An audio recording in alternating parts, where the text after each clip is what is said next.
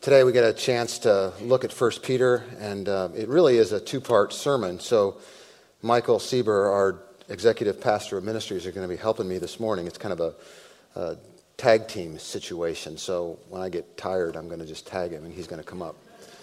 Uh, I'm tired. Um, and I don't think it takes Lacey near as long to do her hair as it takes me in the morning, but still you know, anyway. Uh, so, a guy named Charlie Morton has played a lot of baseball in his day. He's a pitcher and uh, got drafted out of high school 2002 and um, by the Braves. And like most of those guys who get drafted, they rattle around in the farm system for a long time and then they get spit out the other side, right? They don't really get a chance to ever do anything. But Charlie rattled around for six or seven years and in 2008 got a chance to make his start with the Atlanta Braves against the California Angels, and he, and he won that first game. And, and in the last 13 years since, he's, he's pitched for the Pirates and the Phillies. He, he was on that really notorious team from Houston that won the World Series a few years ago. Yeah. You know, that, that kind of did that thing. Some of you know what I'm talking about. If not, you can ask me later. Anyway, uh, now, and then he, then he, now he pitched for the Tampa Bay uh, Devil Rays, and, and now he, he's back with the Atlanta Braves, and he's pitching in the first game of the World Series. Imagine, 39 years old, pitching in the first game of the World Series, and he's pitching like a maniac. First two innings, right? And uh, in the second inning, he, he gets drilled uh, by, by the, I think the guy was the MVP, not the MVP, but he won the batting title this year, didn't he? Gurriel? I mean, he, he gets drilled in the leg. And, you know, you can tell he's like, there's something wrong with that leg. But he, he retires the next two batters. And then he comes out for the third inning and he pitches to Altuve. And he strikes him out. And at the end, when you see it, it's like his leg is bending backwards because it was broken, right? He had broken his fibula and he's pitching 16 pitches. He retired three batters on a broken leg. He's not bad. I mean, the body is amazing what it can do in the midst of suffering, isn't it? It's amazing what the body can do in the midst of pain and exertion and physical suffering. And I don't, I don't want to make this into too much of a spiritual thing, but I got to tell you, it really did make me think about the suffering that Jesus endured. It really did. It made me think about the fact that, that Jesus uh, incredibly, infinitely more suffered than Charlie Morton did, right? And, and infinitely more did something amazing in that suffering. And in fact, it really wasn't the amazing part that he went through the suffering and was able to do what he did on the cross, but in fact, the amazing thing is what comes because of his suffering. See, his suffering, Peter says, is what brings us into a right relationship with him. Look at verse 4. Since therefore Christ suffered in the flesh, what does that mean? Christ was put on the cross he was killed, and then he rose again. And, and that suffering in us, those of us who have embraced that suffering by faith, have now become people who suffer. We suffer for the name of Christ. Now, yes, I get it. You know, we don't suffer like some parts of the world. We don't suffer like these people that Peter was necessarily speaking to. We certainly didn't suffer exactly like Christ. But what we have, have experienced is that the suffering Jesus Christ did that day on the cross has now made a way for us to live forever. And today, we're going to talk a little bit about that. We're going to talk about what that looks like, what it means. And, um, and we're going to talk about the fact that Jesus has called us to live in a certain way. Jesus has called us to do some things and to not do some things in relationship to who we are as followers of Christ. And, and let me just tell you, I'm going to talk about some things that we're not supposed to be engaged in, and Michael's going to talk about some things that we are supposed to be engaged in. But I want to warn you that this is not about earning my salvation. This is not about some way I, er, you know, get favor with God by the things that I do. If you're here just checking out the faith, you need to understand that you're going to hear some things today that might feel like, oh, I always go to church and they tell me the things I'm not supposed to do and the things that I am supposed to do. But, um, but why we say that today is because as followers of Christ, what I do and what I don't do does three things. First, it brings glory to God when I obey Him. Second, it transforms me into more of who God wants me to be. And third, it draws people into a relationship with Him. It, it, it, exposes the weakness and the fallacy and the longing, kind of like it exposed it to Danny in the video when she started to see that friends around her were living in a different way, thinking in a different way. And it made them have to, it made her have to evaluate her life. I mean, yeah, it was all the conversations in some senses about why things are the way they are. It was all the investigative stuff, but ultimately, at the end of the day, it was because her friend lived differently. The friends that she was around who knew Jesus, man, they had something she didn't have. I mean, we're supposed to live in a certain way. Not because it earns favor with God, not because we can somehow outweigh our bad with our good, but because it, it brings glory to God. It, it transforms us and it draws people into a relationship with Him. Look what he says in uh, starting in verse.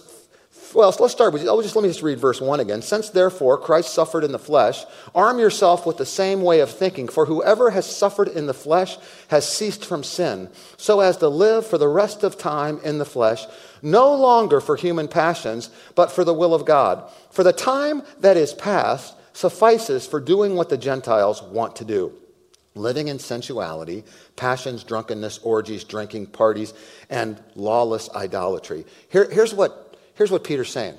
As a follower of Christ, there may have been a time for you to live like this with sexual perversion and mind altering substances going into you. There may have been a time, just as a side note, isn't that strange that Peter was writing this 2,000 years ago and we are still majorly struggling with the exact same things? Go to prison, and not you go to prison, but Tom goes to prison. Not Tom goes to prison. Tom works in the prison. Let's get this right. Okay? Tom, Tom works in the prison, and I'm telling you, if you would ask Tom the question, two things are getting men in trouble in prison, right? Alcohol and drugs and sexual immorality, right? That's what's killing them. And it's the same thing that's getting us today. It's the same thing. It's the same thing that got Peter and all his friends in the past. The same kinds of issues.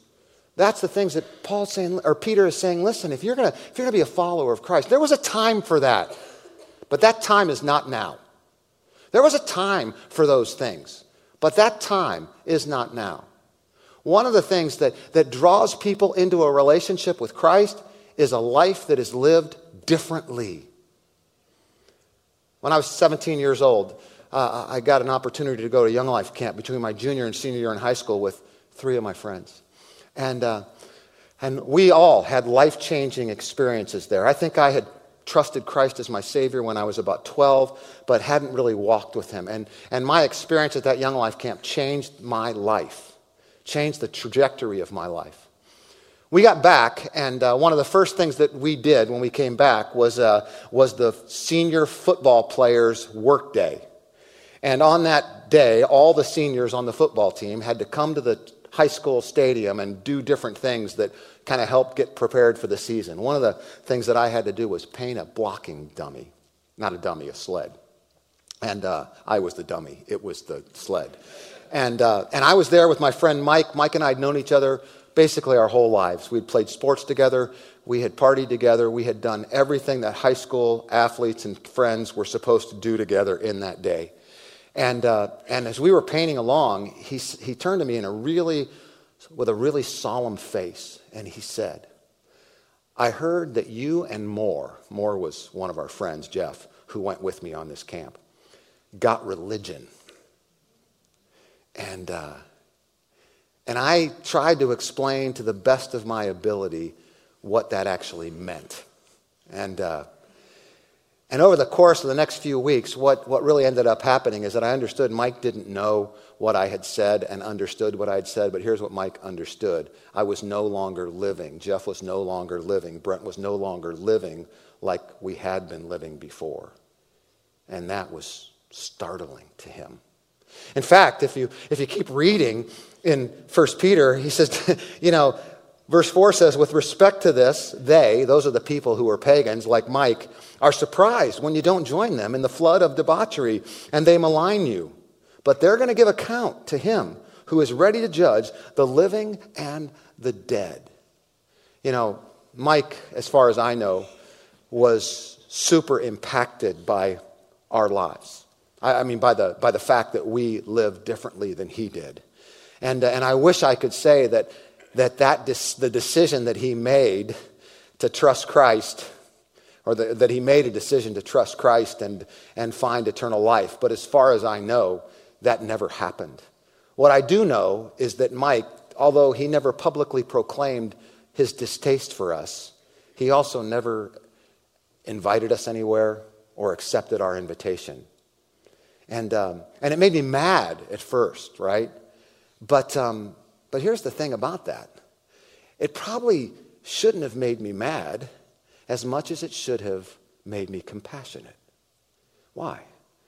Well, because Mike and any of you who stand before Jesus without his death and resurrection applied to your life are sunk. Right? That's why in 1 Peter chapter 3 it tells us um, you ought to be ready to give an answer for the reason of the hope that lies within you. You better be ready for that. You better be, you better be ready to, to, to live in a way that's different. Are you different? Has your faith made a difference? Not because you somehow have to live as in a way that you don't drink and you don't dance and you don't chew and you don't, you know, do the other thing, grow with girls who do, right? No, I don't know. Don't know why they said that. Some of you grew up in churches like that and it feels legalistic, and it is if that's what gets you to God. But it's not. If, that what, if that's what brings glory to God, draws you to, into a deeper relationship with Him, and draws people into a relationship with you. There are certain things that you're doing that, uh, that you shouldn't be doing. You know, if, if your freedom in Christ and your belief in moderation leads to the second and the third and the fourth and the fifth glass of wine, then you're really no different than the world. If your phone, which is supposed to be this awesome instrument for finding out information, if it has become a gateway into fantasy and illicit images, man, you're living in, a, in, the way that the rest of the world's living. And if you just follow any news media with all the stuff, all the information, all the pain, all the suffering, you know, so much of it comes from these six things. So much of it comes from your inability to control your sexual immorality. And, so much of it comes from illicit drugs and alcohol in our bodies. And man, the world wants to see something different. I'm not saying in amongst themselves. Obviously, uh, sex in the right context is awesome. I'm not saying that, that a drink of wine is a terrible thing. Uh, what I'm saying is that the world needs to see us differently.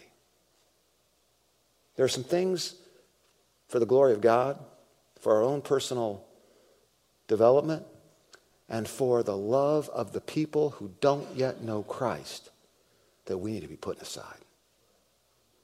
But there's also some things that we need to be taken on. And Michael's going to tell you about those now.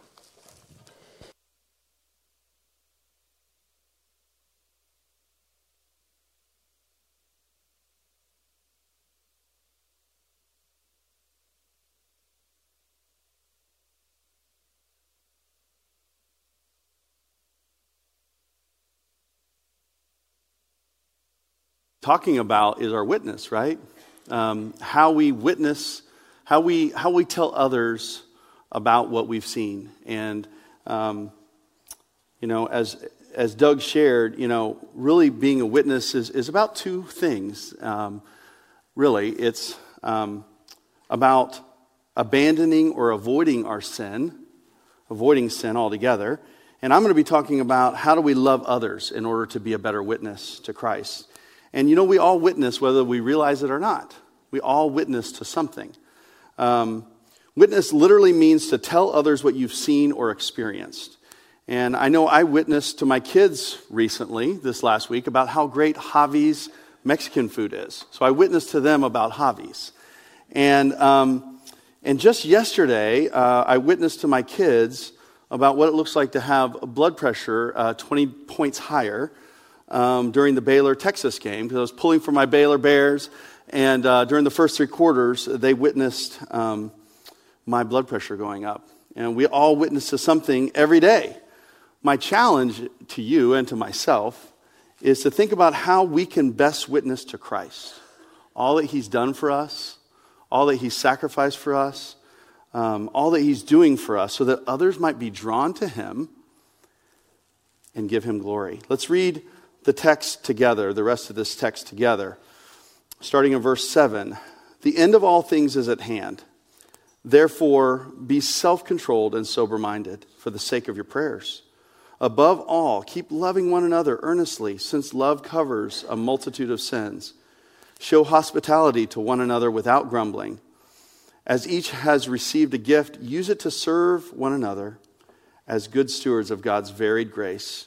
Whoever speaks as one who speaks oracles of God, whoever serves as one who serves by the strength that God supplies, in order that in everything God may be glorified through Jesus Christ. To him belong glory and dominion forever and ever. Amen. Peter starts off this passage with a reminder that we are in our last days.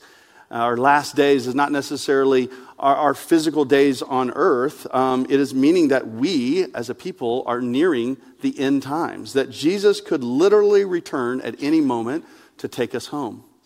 Are we ready? Are you ready? Peter emphasizes the urgency and the gravity. It's like he's saying, okay, pay attention, everyone. Time is short. Listen to what I'm about to tell you. Time is precious and time is short. And, and what does he say? The first thing he says is that we need to be self controlled and sober minded. And to be self controlled and sober minded is simply this to live in such a way that the only thing that has control over our minds, our hearts, and our behavior is Jesus. That's really what self control means. That the only thing, the only person who has control over our life is Jesus.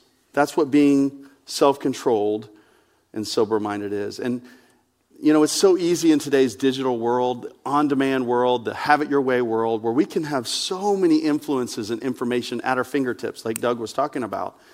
Maybe for you, it's social media, it's TV, it's sports. I love sports. We all love sports. Well, most of us do. Podcast, talk radio. Maybe it's streaming 37 episodes of something on Netflix. Um, uh, maybe it's Hulu, Disney Plus, whatever. We have access to so much information at our fingertips. And that, in and of itself, is not bad. But we need to ask ourselves this question Are we letting the world consume us and shape our minds and hearts? One of the best ways to check your own temperature in this area is to do a quick time check. So think about for the last week, the last seven days, how you spent your time. Okay? How many hours do you think you spent consuming things of God? Prayer, time in the Word, worship, inspirational Christian content? Okay? Got that number? Now, add up the number of hours you spent consuming information and entertainment from the world. My guess is that if you're like me and like most of us, it's probably at least 5 to 1, 10 to 1 with the worldly content. Sad to say. But God calls us to be distinct. He's called us to be set apart, to be holy. He called us, calls us to be his witnesses, to reflect Christ in everything we say and do. Well, how can we expect to witness to Christ or to reflect Christ if what we are consuming is majority of it is from the world. You've heard the phrase garbage in, garbage out, right? Philippians 4 8 says, Whatever is noble, whatever is right, whatever is pure, lovely, or admirable, if anything is excellent or praiseworthy, think about such things. What you have learned and received, put it into practice, and the God of peace will be with you. Henry Nouwen said this He said, Time constantly threatens to become our great enemy. In our contemporary society, it often seems that not money, but time enslaves us. Time is one of the great resources that we have. Matthew 5:13 says, "You are the salt of the earth. But if salt has lost its taste, how shall its saltiness be restored? It is no longer good for anything except to be thrown out and trampled under people's feet. When my daughter Grace was about one years old, she had the following favorite baby foods. Pretty much, it was all she would eat carrots, sweet potatoes, and pumpkin. Okay? We thought it was great. We happily fed her these favorite foods on the regular until one day, right around this time this picture was taken, we woke up and realized our daughter was orange. Okay? You can't tell it really, maybe a little bit in her hands, but she literally looked like an Oompa Loompa when we put her in the bathtub against the white um, tub. Her skin started turning orange because why? Everything she was consuming was orange. I wonder how many of us, if we are honest, are turning into the color of the world. I wonder if many of us have consumed so much of the world that we look just like the world. And God calls us to be in the world, but not of the world. He calls us to be salt and light, to be distinct, to point to Christ with our life. You are what you eat, right? You've heard that phrase so many times. You are what you consume. What are you consuming? Peter's challenge to us is to be self controlled and sober minded, to limit what we consume of the world, and to guard our minds so that we can maintain our saltiness and be the best witness to Christ that we can be. Well, how else can we be a better witness to Christ? Peter says in the next verse that we can accomplish this by loving one another earnestly. And earnestly simply means with sincerity. We're not to love out of obligation or check the box and pat ourselves on the back and say, good job. Uh, rather, we're to love with all sincerity, like we mean it, with our whole heart, with passion and joy. Have you ever known someone who loved like this? I feel like my dog Riley is a good example of this, okay? That's him, if you see this. And he's a big border doodle, and you can't really tell, but he's pretty tall. And he's a big bundle of joy. And for some reason, through no, nothing that I've done, he just loves me unconditionally. You know, and he, every time I come home, he just wants to tackle me and play and run around. He's a great example of loving earnestly. But a, human example of that is um, when I was 18 years old. I was 18 years old. I was not a believer. And I'd never been skiing, snow skiing before. And I wanted to go snow skiing. So what do you do? You go on a ski trip with the youth group, with the church youth group. Um, here I am, the skinny, knuckle-headed kid. Um, didn't know anyone on the trip. There's this guy named Trey. He's 25 years old, sitting right next to me on the bus. And here I am, this obnoxious uh, teenager. And he didn't know me from Adam, never met me before. And um, I'm quite confident that I was very annoying and very unlovable at the time. I'm very confident of that, and he's reminded me of that. But all Trey did was one thing he loved me. He asked me questions about myself, he laughed at my dumb jokes, he spent time with me, and I don't recall him ever giving me one spiritual conversation, deep conversation. I don't recall him ever giving me the four spiritual laws or or anything like that. But what did he do? He simply loved me earnestly. And he modeled for me what a true Christian looks like. And I wanted what he had. I wanted his joy. I wanted to be like him. And on that trip, I gave my life to Christ, and it's never been the same. Why? Because he loved me earnestly. 1 Corinthians 13 says, Love is patient and kind. You know this. It does not envy or boast. It's not arrogant or rude. Does not insist on its own way. That's a hard one for me. It's not irritable or resentful, does not rejoice at wrongdoing, but rejoices with the truth, bears all things, believes all things, hopes all things, endures all things. You see, when we love others earnestly, we have an incredible witness to Christ. We literally point people to Christ with our life and with our words. Our life says to a watching, hurting world, I love you, but Christ loves you even more, so much more that he died for you. And that is the essence of the gospel, right? Do you love others so well that people can't help but ask why you love them? Or how can I get some of what you have? Personal reflection time.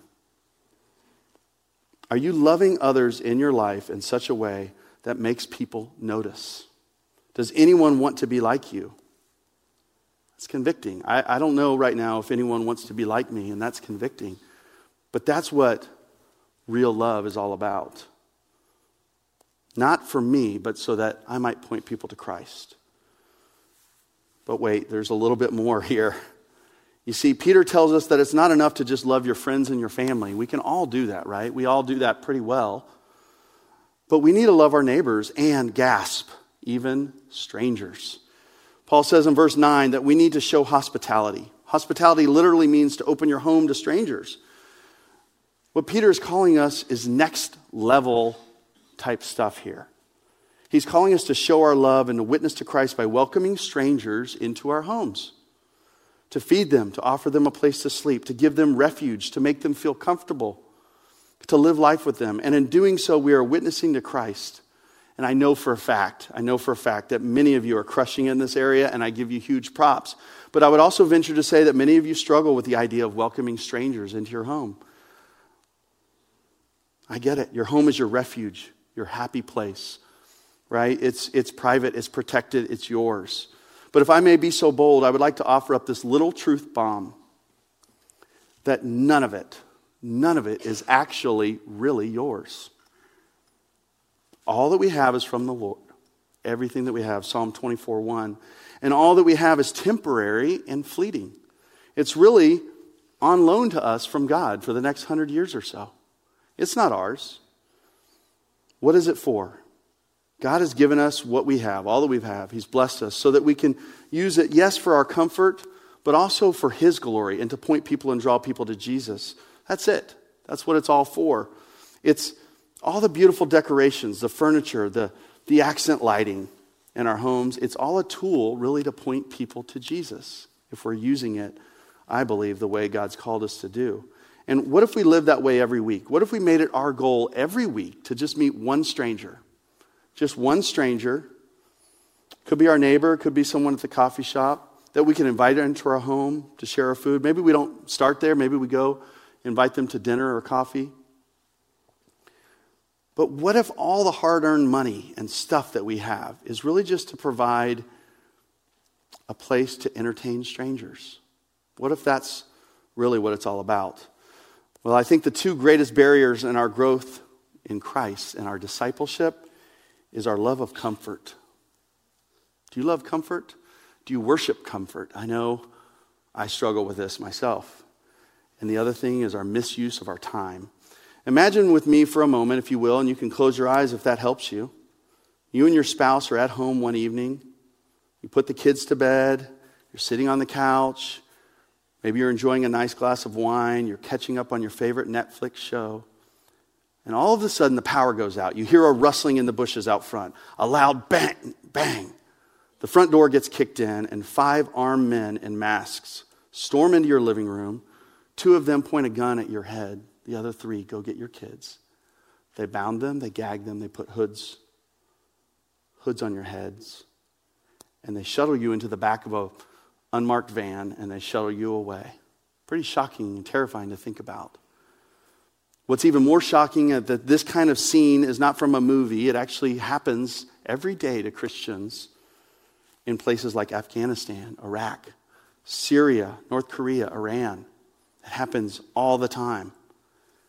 As you may be aware, Afghanistan was just recently taken back over by the Taliban, and Christians in Afghanistan are now called secret believers. And I've had the benefit from my previous um, opportunity to actually meet some of these secret believers and they're underground. They've had to go underground because their friends and family have been kidnapped, beaten, and even murdered.